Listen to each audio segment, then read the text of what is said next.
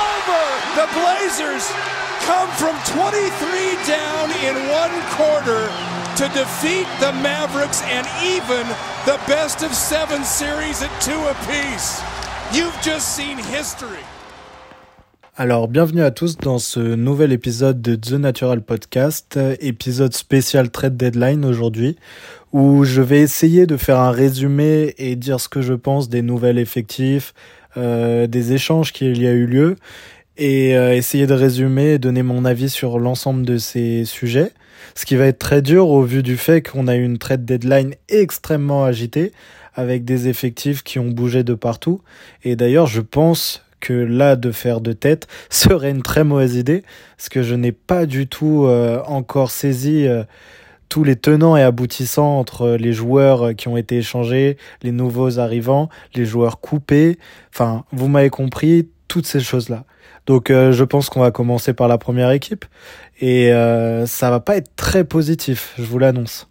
Alors on va commencer déjà par une équipe où je vais faire un plus long format, parce que je suis fan de Portland, comme je l'ai dit je pense euh, dans d'autres émissions. Et pour le coup, je suis euh, complètement dégoûté, atterré par euh, la deadline qu'on vient de faire. Donc déjà il y a quelques jours, on a perdu, on a perdu notre bon Josh Hart qui faisait une saison un peu mid, hein, une saison pas folle, euh, dans les stats et tout ça, même si excellent rebondeur pour son poste, je trouve. Euh, on l'envoie à New York contre Cam Reddish.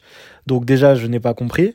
J'ai vu dans la commu euh, que ça disait qu'on on se préparait à avoir plus d'assets, euh, plus de cap space pour espérer avoir un gros à la trade deadline.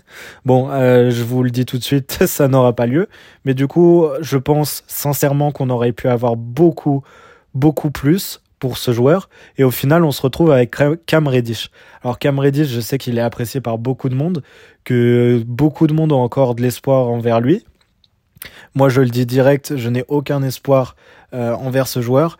Euh, il n'est simplement pas bon. Il a été testé dans beaucoup d'effectifs par plusieurs coachs.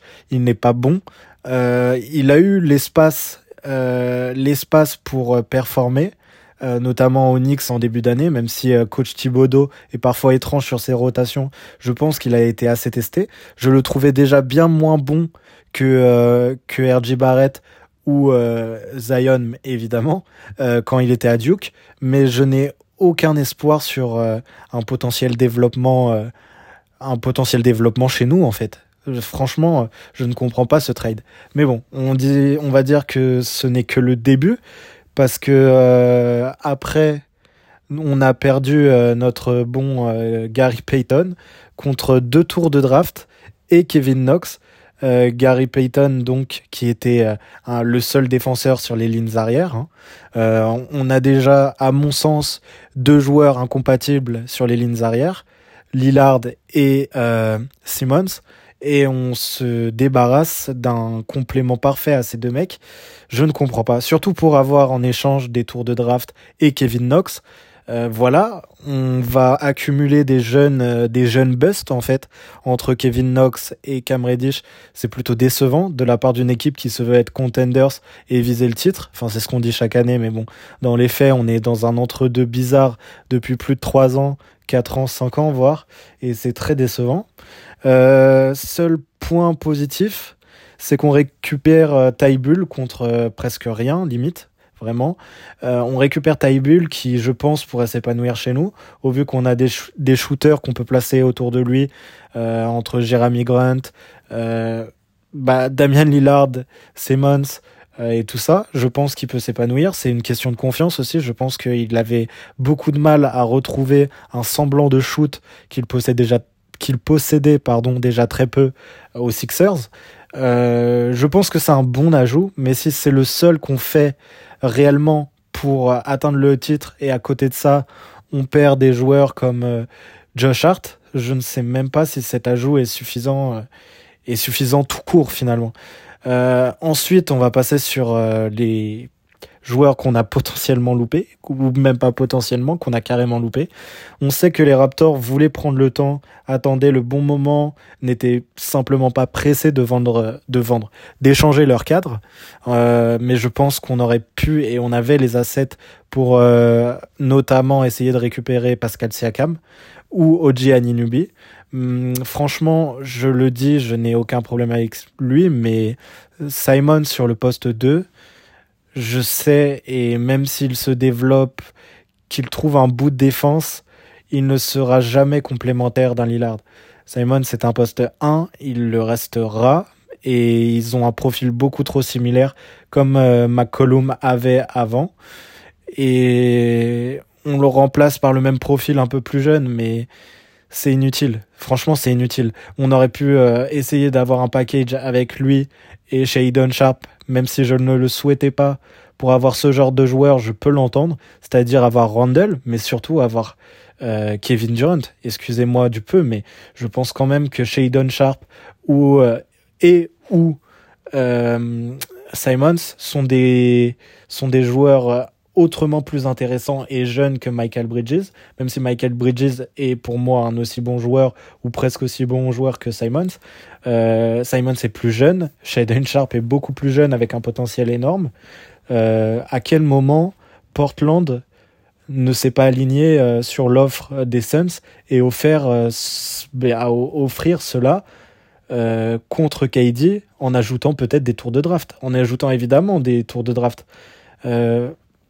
Franchement, je, suis atterré. Je pense que Lillard va encore perdre une année ou deux. Euh, encore une fois, dans la commune, on nous dit que euh, on va attendre l'été pour voir potentiellement euh, signer un gros nom. Je sais pas quel gros nom on peut signer du fait que du fait que le marché des agents libres est quand même très faible, enfin très peu intéressant cet été sachant qu'on n'aurait pas besoin d'un Kyrie Irving qui sera agent libre. Donc, euh, qui pourrait-on signer, franchement? À côté de ça, on n'a pas essayé de prendre euh, des Thomas Bryant non plus. Franchement, apparemment, il voulait son départ, il l'a eu. Et Thomas Bryant est quand même un joueur, euh, un joueur qui pouvait suppléer ou même remplacer, à mon sens, Nourkic sur le poste 5. Nourkic qui a quand même du mal par période, mais qui est surtout souvent blessé et Thomas Bryan qui a montré euh, pendant la période où euh, Anthony Davis était blessé qu'il n'était pas n'importe quel joueur et qu'il pouvait faire des doubles-doubles assez, euh, assez importants en volume, des 30-15 ou des trucs comme ça. Franchement, l'avoir avec un maillot de, Portland m'aurait beaucoup plu. Sadik Bay, c'est pareil, un gros potentiel, un scoreur encore à polir, mais qui a déjà 23-24 ans. Sur un poste 3, ça aurait été autrement plus intéressant ou autant intéressant qu'un jeu à charte, à mon sens. Euh, franchement, en plus, avec des Damien Lillard qui lui apprend la vie et tout ça, euh, ça aurait été très bien. Mais bon, apparemment, euh, Portland n'a même pas les moyens d'aller chercher Sadiq Bey. Et au final, on se retrouve avec, avec et le départ de Gary Payton et de Josh Hart, pardon, à la trade deadline. Je pense clairement qu'on est aujourd'hui la risée de la ligue avec cette deadline. On doit avoir fait d'ailleurs la pire. dans ceux qui ont le plus bougé en tout cas, parce qu'on a quand même pas mal bougé mais à la marge, nos cadres sont encore là. Euh, nos role players ont changé pour des joueurs euh, qui, à mon sens, sont encore plus, encore plus mauvais. J'ai peur d'être un peu violent parce que je suis encore énervé. Hein. Là, c'est pas un daily react ou un react à chaud, mais si, c'est un react à chaud d'ailleurs. La trade deadline s'est terminée il y a deux heures et demie et je suis un peu énervé sur ce sujet. Mais je pense euh, que là, on est dans cet entre-deux bizarre, comme l'a eu Orlando, comme l'a beaucoup d'équipes, qui nous fait dire que euh, en essayant euh, d'avancer, on va nulle part. soit on trade Simon, soit on trade Shadon Sharp, soit on trade Jeremy Grant qui va demander beaucoup trop d'argent comme euh, l'a demandé Lillard, même si Lillard est un de mes joueurs préférés, c'est le cas. Mais euh, là, on s'enfonce dans quelque chose euh, sur encore beaucoup d'années qui n'est pas viable. Et franchement, si vous voulez garder Lillard, ce, qui, ce que je comprends, il est quand même le GOAT de cette franchise, il faut faire les choix, virer cette jeunesse qui emmènera qui nous emmènera nulle part et prendre des All-Stars, prendre des stars et on a pour une fois les assets, je le pense réellement, pour choper des, des All-Stars en puissance. Je pense encore une fois que Kevin Durant ce serait plus à jouer avec Damian Lillard, ce serait plus à jouer à Portland, ce serait le juste retour des choses après l'avoir passé à la draft, euh, lors de sa draft, euh, il y a plus de 15 ans, enfin bref. Et je pense que le package qu'on pouvait mettre, mais comme notre front office est trop frileux, et que nous ne l'avons pas mis, euh, les Suns nous sont passés devant. Mais franchement, je pense que Simons et, Sharp sont bien plus intéressants comme asset qu'un Michael Bridges qui a limite atteint son plafond, même si euh, on peut dire qu'il a un potentiel de deep et tout ça. Dans une équipe qui va au titre ou une équipe qui veut se reconstruire, dans les deux cas, dans le premier cas, c'est une troisième ou quatrième option, et dans le second cas, ce n'est pas vraiment intéressant, sauf à la revente. Enfin bref, en tout cas, je pense que je vais arrêter là parce que je me perds dans des euh, dans mon énervement entre guillemets. Et ben j'attends de voir cet été. Hein. Comme d'hab, je pense que on va pas faire grand chose à part si euh, certains de nos cadres euh, commencent à s'énerver de la situation, ce qu'il faudrait commencer à faire. Mais bon, voilà, j'en ai fini avec Portland. On va passer aux équipes suivantes qui sont beaucoup plus intéressantes pour le coup au vu de leur, euh, de leur choix, euh, bien plus intelligent que les nôtres finalement. Alors la seconde équipe euh, dont je vais parler, c'est les Lakers, hein, qui franchement, à contrario des, des Portland Trail Blazers, ont fait une excellente, à mon sens, une excellente deadline. Alors déjà, ils laissent enfin partir Westbrook, qui je pense sera bien plus performant dans d'autres dans d'autres franchises, du fait que je vais le dire, les fans ont été assez euh, horribles avec lui. La franchise ne lui a pas donné la reconnaissance qu'elle devait avoir, même si évidemment son style de jeu et son niveau de jeu est bien inférieur à ce qu'il nous promettait avant.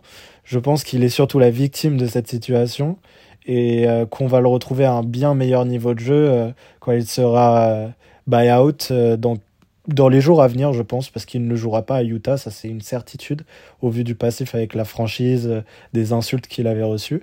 Mais je pense que c'est bien pour lui. Et c'est bien pour les Lakers, évidemment, qui dégagent un peu de cap.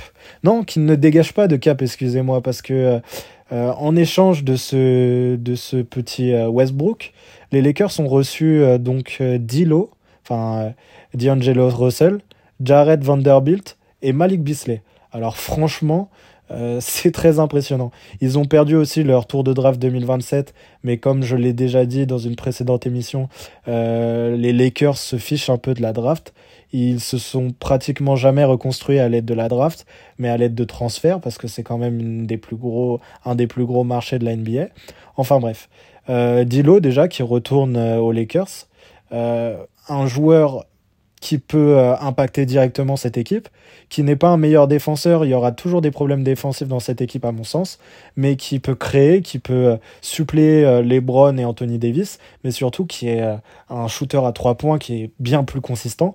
On passe quand même de, Westbrook à Dilo, qui on passe, je crois, de à peine 30% au shoot à trois points, qui n'est pas capable en soi de prendre des catch and shoot, à Dilo qui est presque 40% à trois points. 39, je crois. Enfin bref, on, y gagne énormément. Mais on gagne aussi un autre scoreur, je pense en sortie de banc, ce qui serait assez logique, qui est euh, Malik Bisley, qui est plutôt bon, même si assez inconsistant selon les matchs. Je pense que en tant que sixième homme sur le banc, ça peut faire euh, le taf euh, comme il le faut.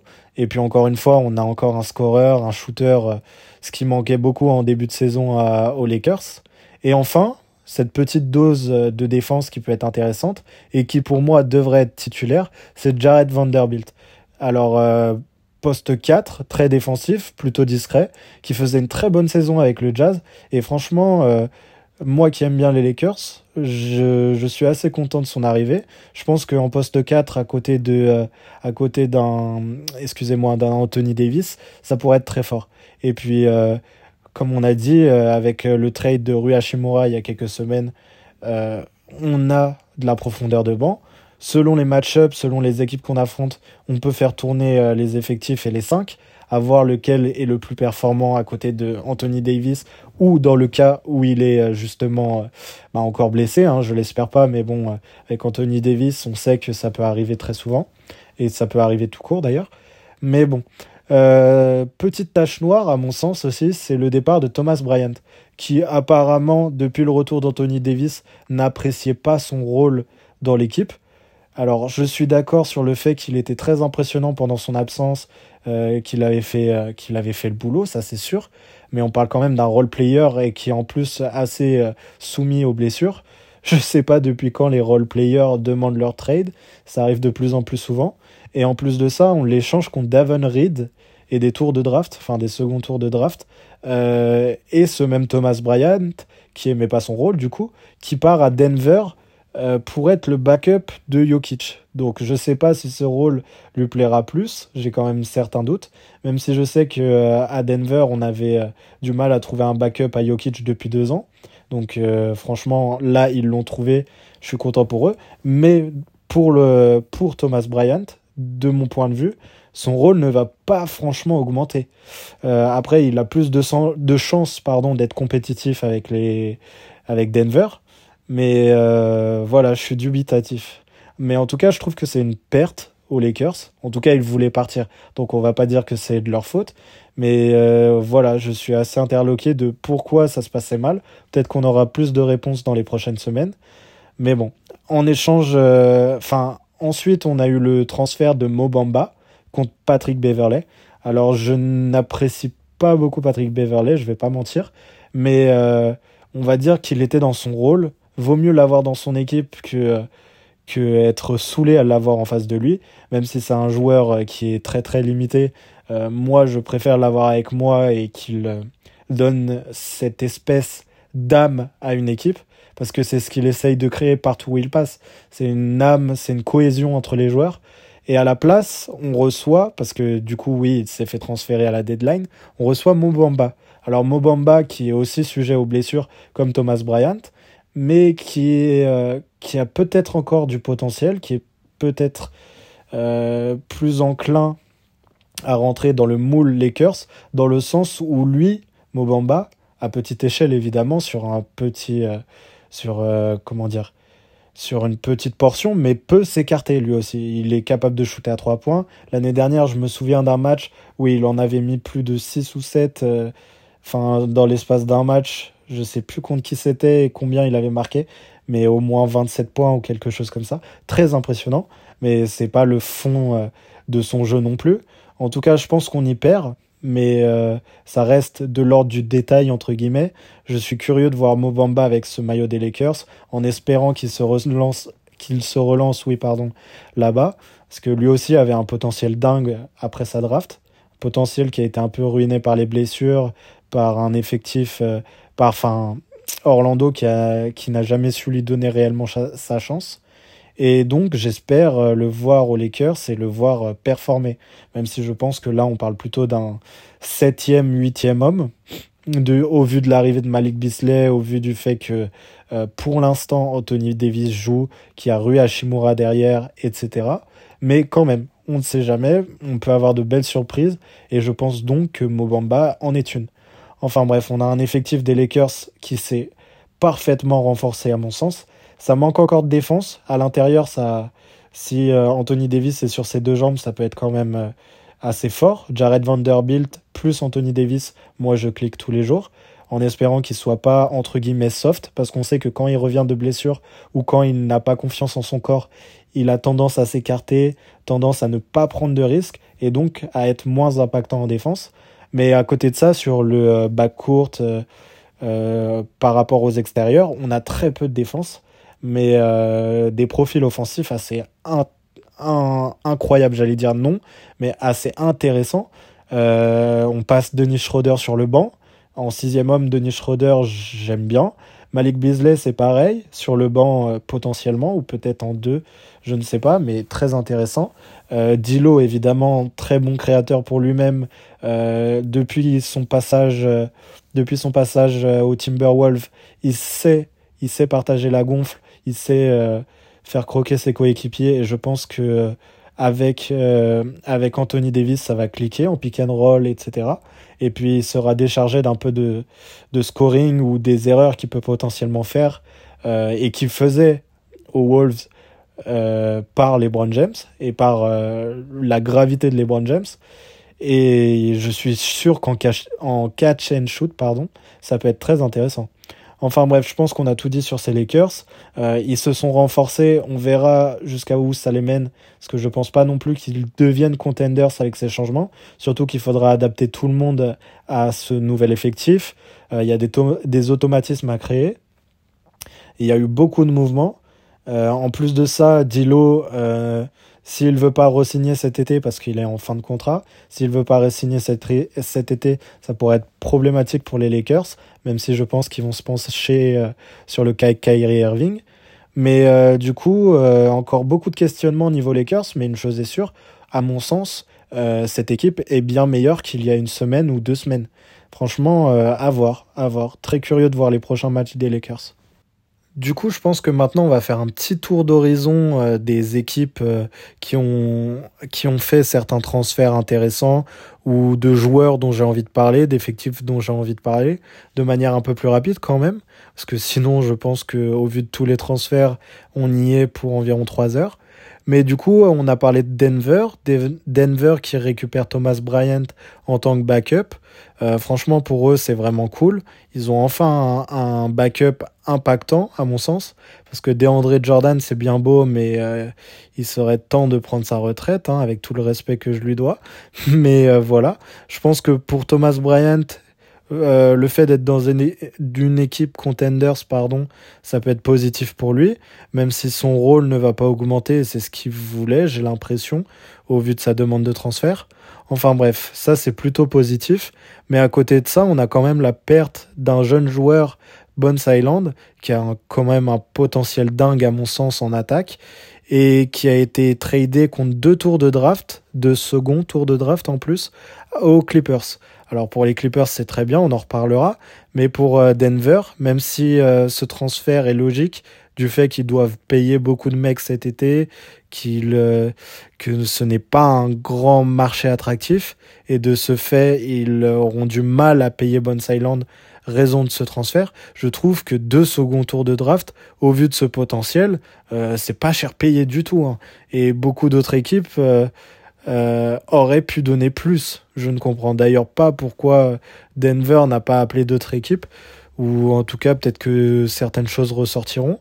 Mais en tout cas, bon coup, énorme coup à mon sens des Clippers, qui on le verra, ont fait une, bonne, une bonne deadline, pardon, euh, je trouve. Mais du coup, Denver, on va dire, c'est... Allez, coup-ci, coup-ça. Hein. On récupère enfin ce, euh, ce backup qu'on désirait tant.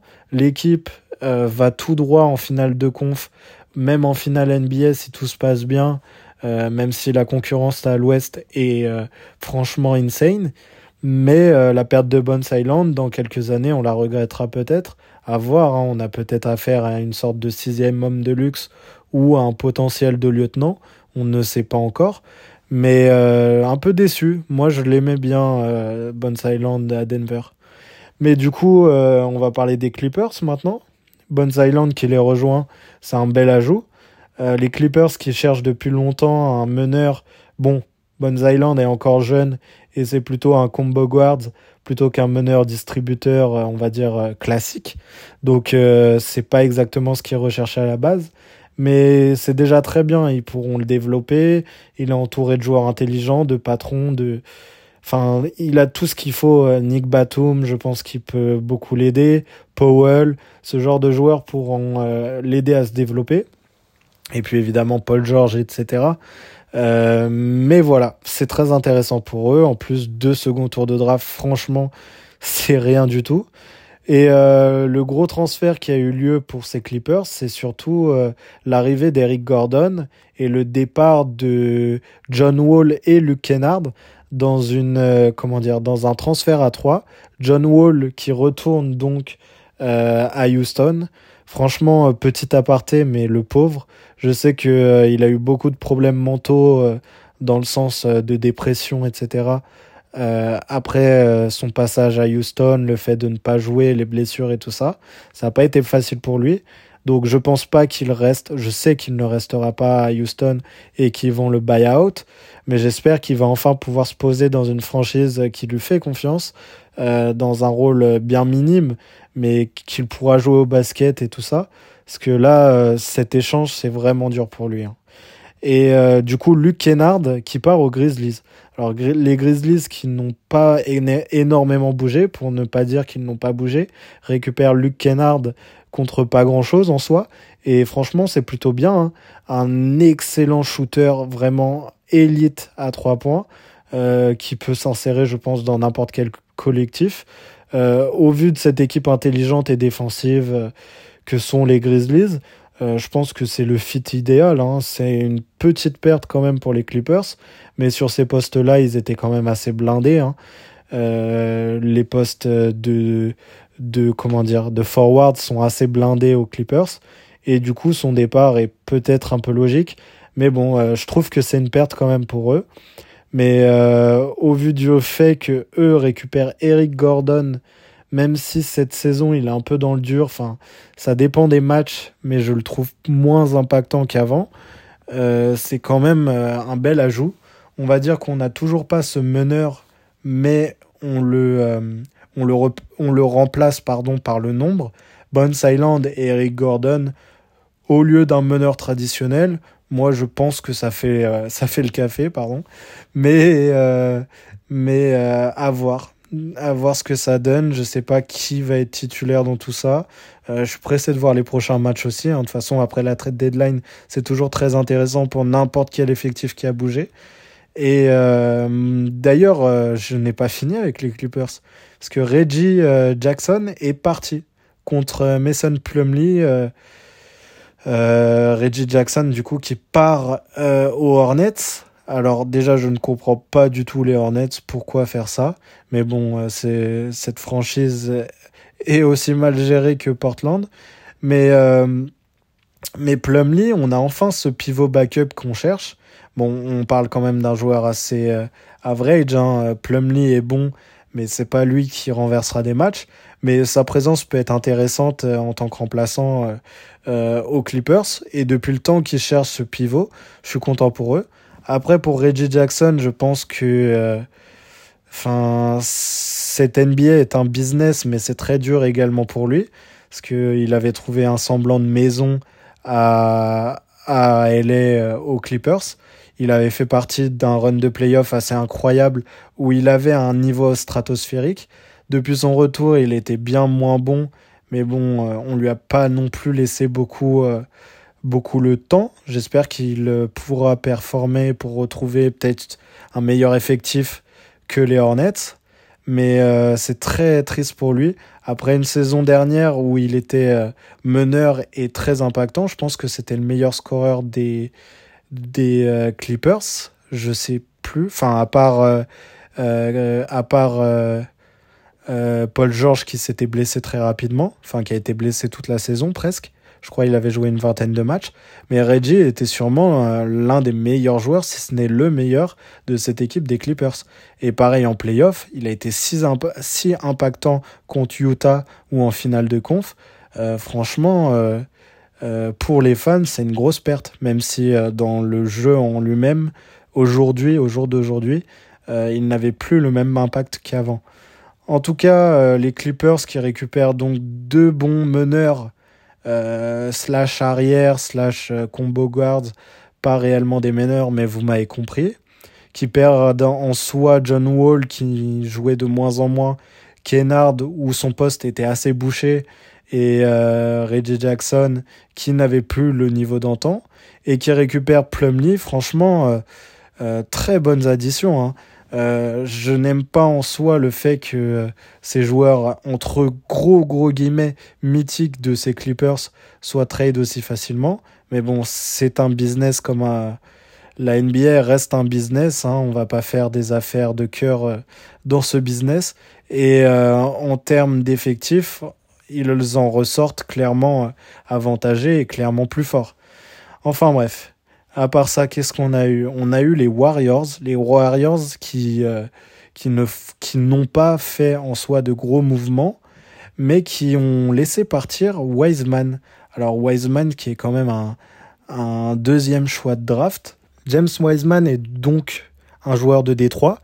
Il est échangé contre pas grand chose, on va, on va pas se mentir, dans un échange à 3 où c'est plutôt les Hawks qui récupèrent le gros asset avec euh, Sadiq Bey qui part donc euh, de Détroit. Alors perdre Sadiq Bey pour euh, récupérer James Wiseman, euh, c'est quand même assez euh, mauvais, hein, on va pas se mentir. James Wiseman est un second tour de draft, euh, non, un second choix de draft, pardon, mais il, est clairement aujourd'hui, on peut le considérer comme un bust. Hein. Quand il joue, il est calamiteux. Quand il ne joue pas, bah, il ne joue pas. Il est souvent blessé. Et en plus de ça, en plus de ça, euh, c'est un des seuls joueurs qui n'arrive pas à jouer dans le système Warriors. Surtout au poste 5 où je trouve que c'est le poste le plus facile auquel s'insérer dans ce système. Euh, franchement, euh, certains postes 5 de cette équipe avaient le rôle des boueurs. James Wiseman n'en est pas capable. Après, on va pas se mentir, ses qualités sont ailleurs. Hein. C'est un bon joueur de pick and roll, ce que ne font quasiment pas les Warriors. Et à Détroit, évidemment, ce sera beaucoup plus le cas, hein, avec un Killian Hayes, un Sadiq Bey, euh, un Sadiq Bey non, un Jaden Navy oui, avec un Jaden Navy ou même un Kate Cunningham l'année prochaine, si euh, à partir de là euh, James Wiseman n'est pas coupé ou ou autre, je ne sais pas. J'ai quand même beaucoup de mal à croire au fait qu'il puisse percer euh, dans les prochaines années, dans les prochaines semaines. Je lui souhaite, hein, c'est un joueur que j'aimais beaucoup après sa draft. Franchement, il pouvait faire des coast-to-coast en courant en trois pas à peine. Euh, je le pensais surdominateur au rebond, mais force est de constater qu'il n'est, à l'heure d'aujourd'hui, euh, un joueur qui n'a pas le niveau pour être en NBA. Je pense que même en tant que backup, ça peut être compliqué dans beaucoup d'équipes. Heureusement pour lui, il va à Détroit.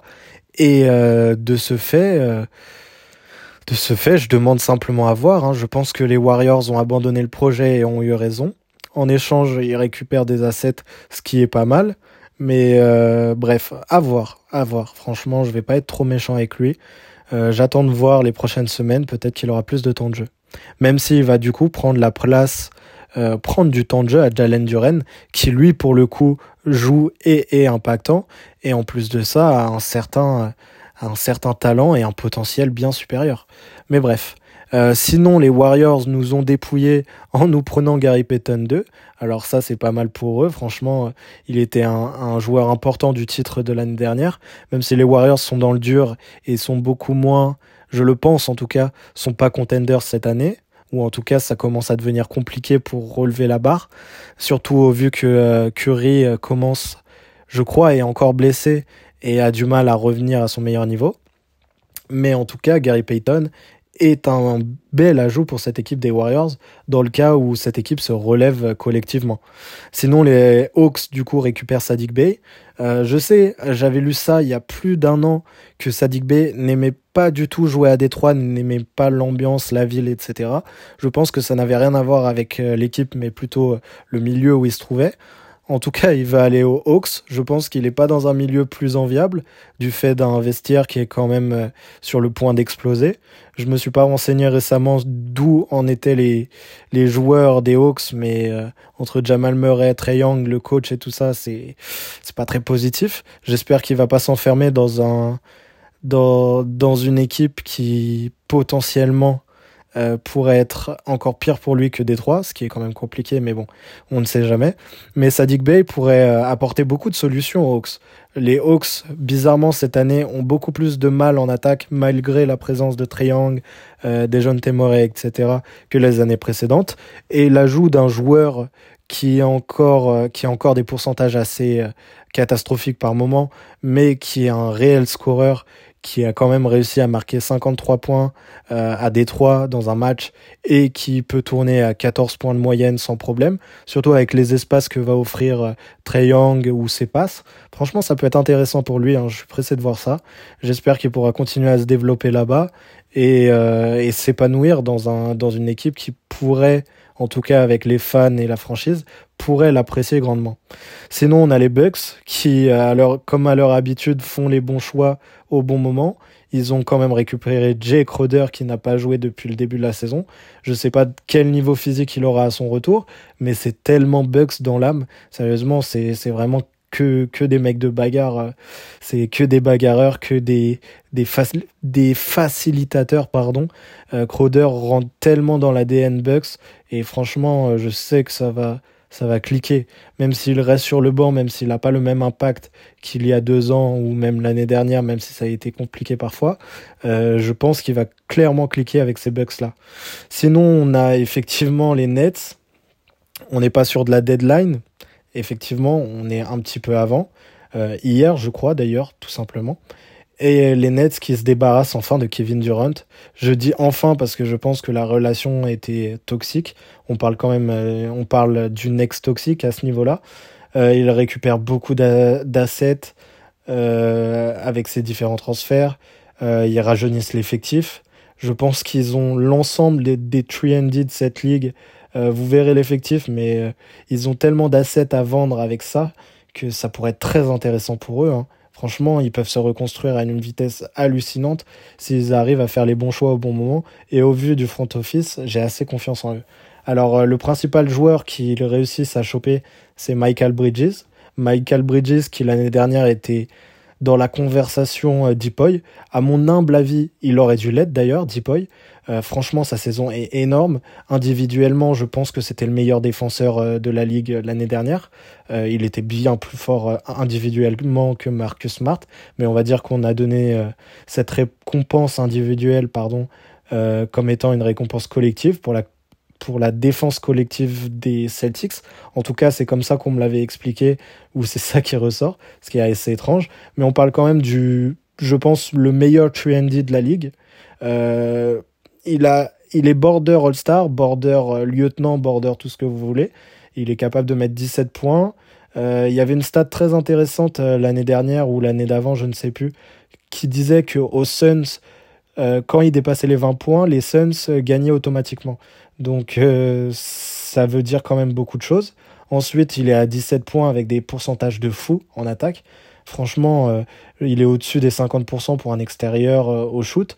Euh, comme je l'ai dit, il est peut-être un peu moins impactant en défense, mais en même temps, cette année est très particulière pour les Suns. Mais l'année dernière, et je pense qu'il l'a toujours en lui, il a les capacités défensives d'être Deepoy dans les prochaines années.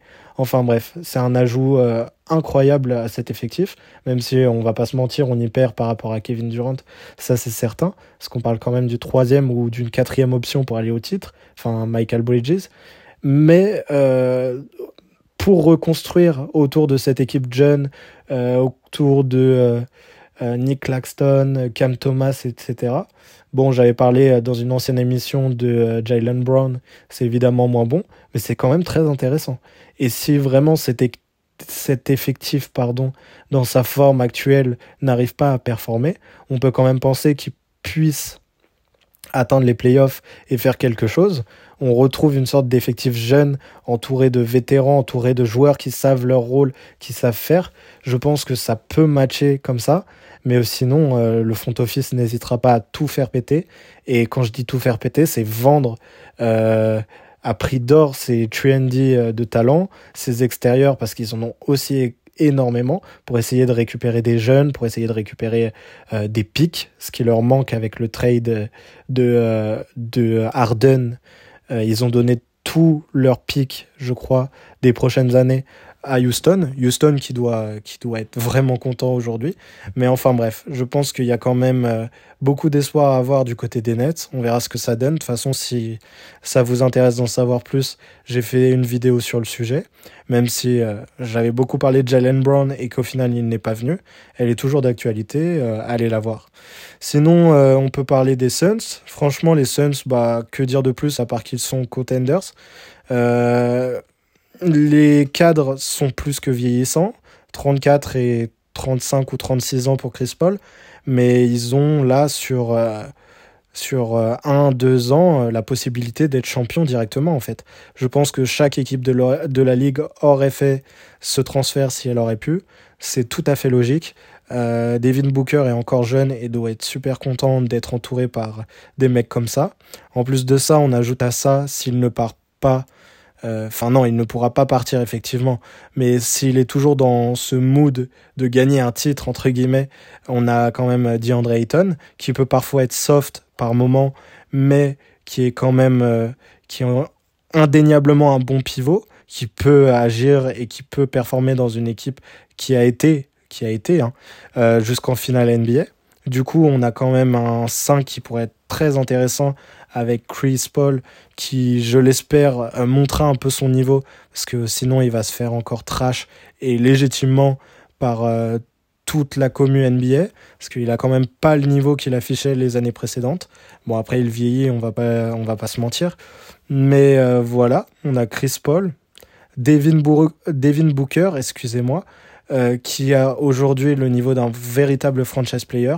Euh, cette équipe était réellement énorme en début de saison quand il était là. Là, il fait à peine son retour. On va lui laisser un peu de temps. En plus, il y a l'arrivée de Kevin Durant. Mais ça peut être très intéressant. On a Torrey Craig, qui, je pense, sera titulaire, qui est un joueur euh, efficace, un joueur discret et qui va faire le boulot. Kevin Durant, pas besoin de le présenter et DeAndre Ayton qui pareil a, son lot d'incertitudes mais qui peut être un joueur énorme en playoff.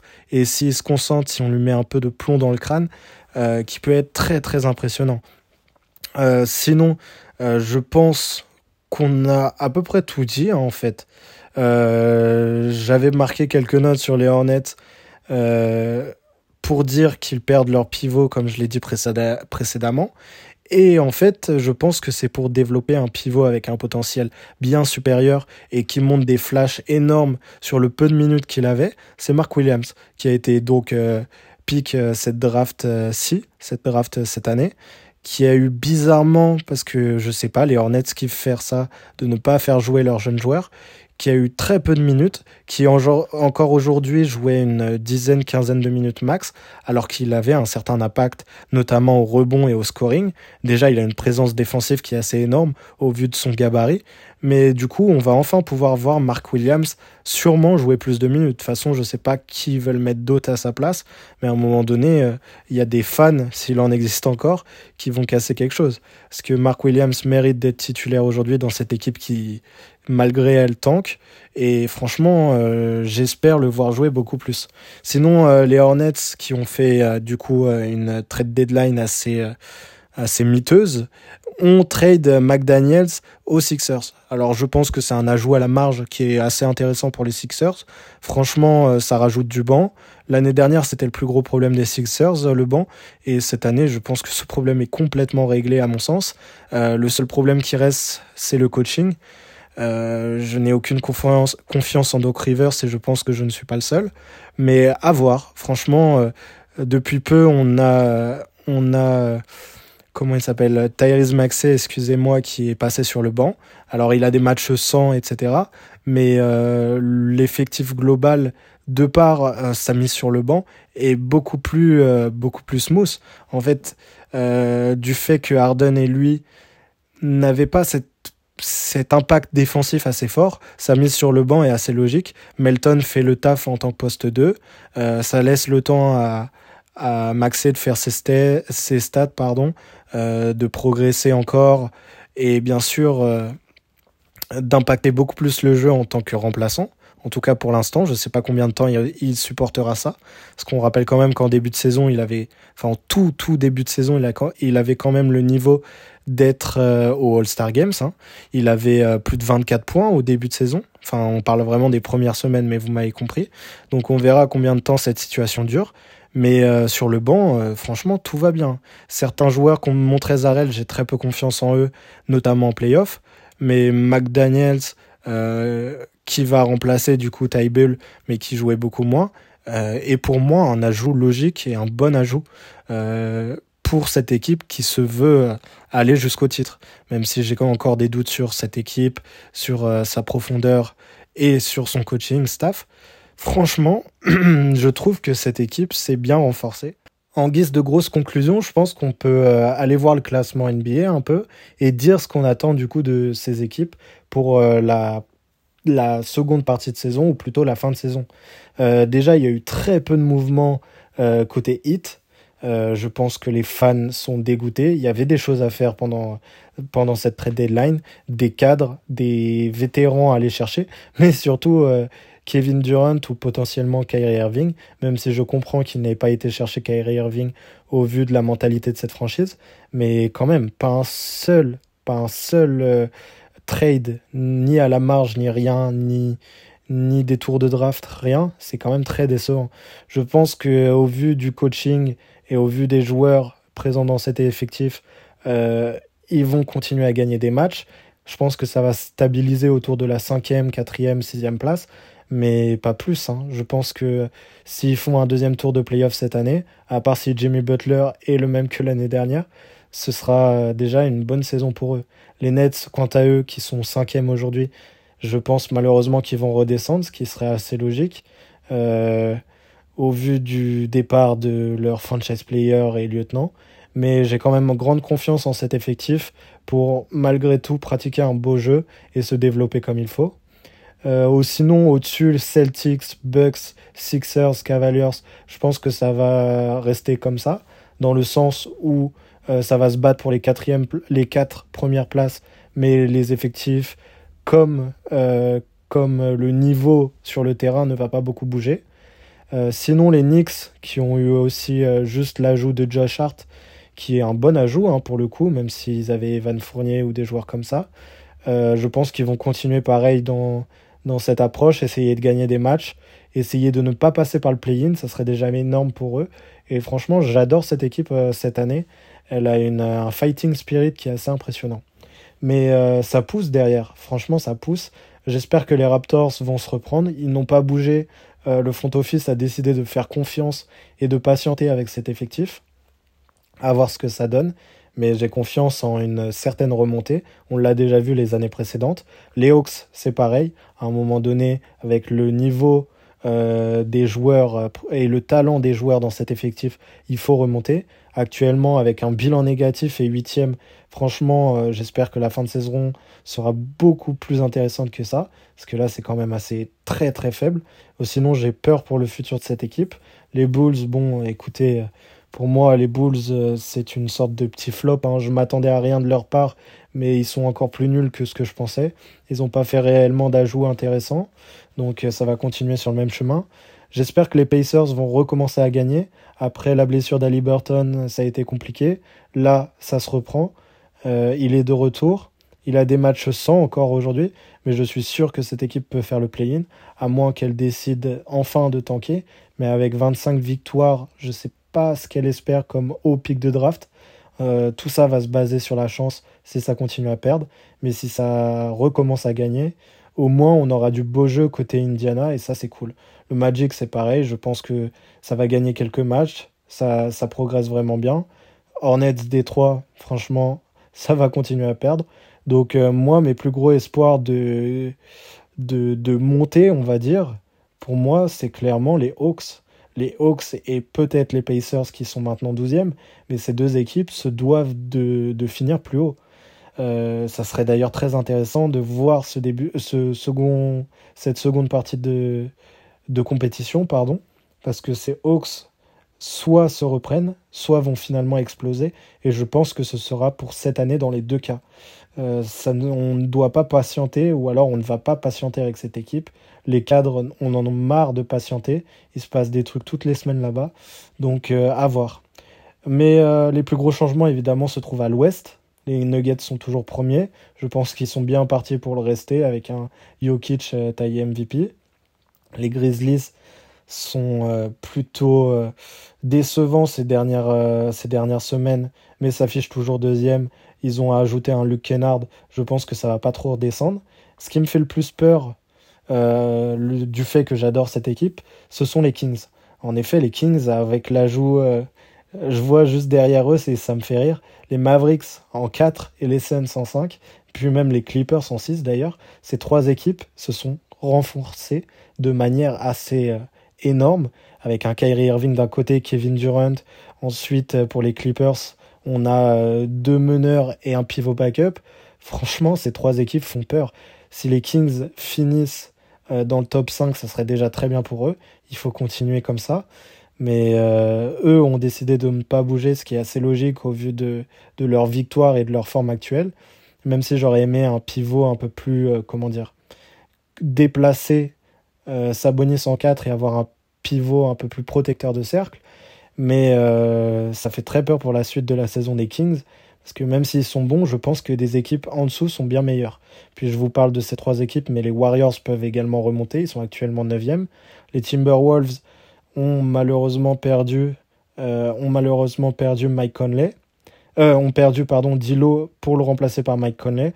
À mon sens, c'est quand même une grosse perte, surtout vu la saison de Mike Conley. À voir, je pense que je ne suis pas sûr de ce, cette fin de saison pour cette équipe-là. Euh, ils vont rester dans les places du play-in, hein, mais ils vont rien faire cette année.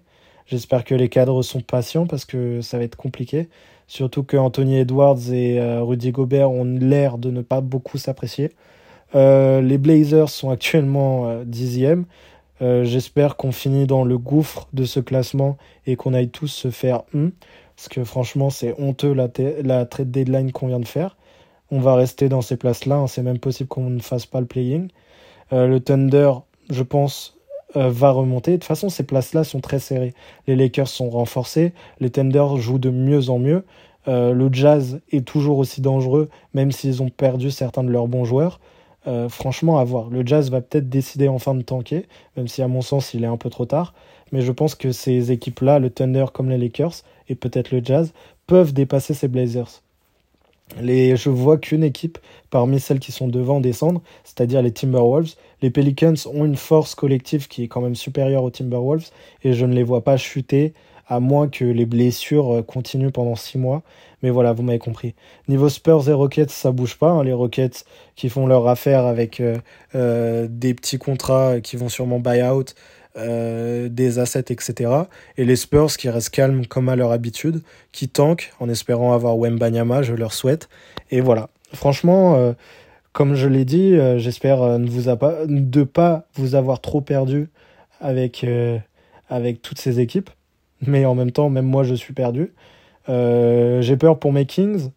j'ai déjà peur depuis des années pour mes Blazers. les Lakers, je pense, vont remonter comme le Thunder à voir jusqu'où ça se place pour les Lakers. Euh, leur plafond est si haut, ça me fait peur. Pour les autres, en tout cas. Mavericks, Suns, Clippers, il faut que ça joue mieux, il faut que ça remonte, et ça va remonter à mon sens. Si Kawhi reste en place, si euh, Kevin Durant s'en sert bien et revient de blessure, et Kyrie euh, ne disparaît pas à l'autre bout de la terre ou autre, ça devrait remonter doucement dans le classement même si euh, ce haut du classement euh, à l'ouest est déjà très serré et très condensé, on le verra. On verra cette fin de saison, ça, annonce beaucoup de choses intéressantes à mon sens.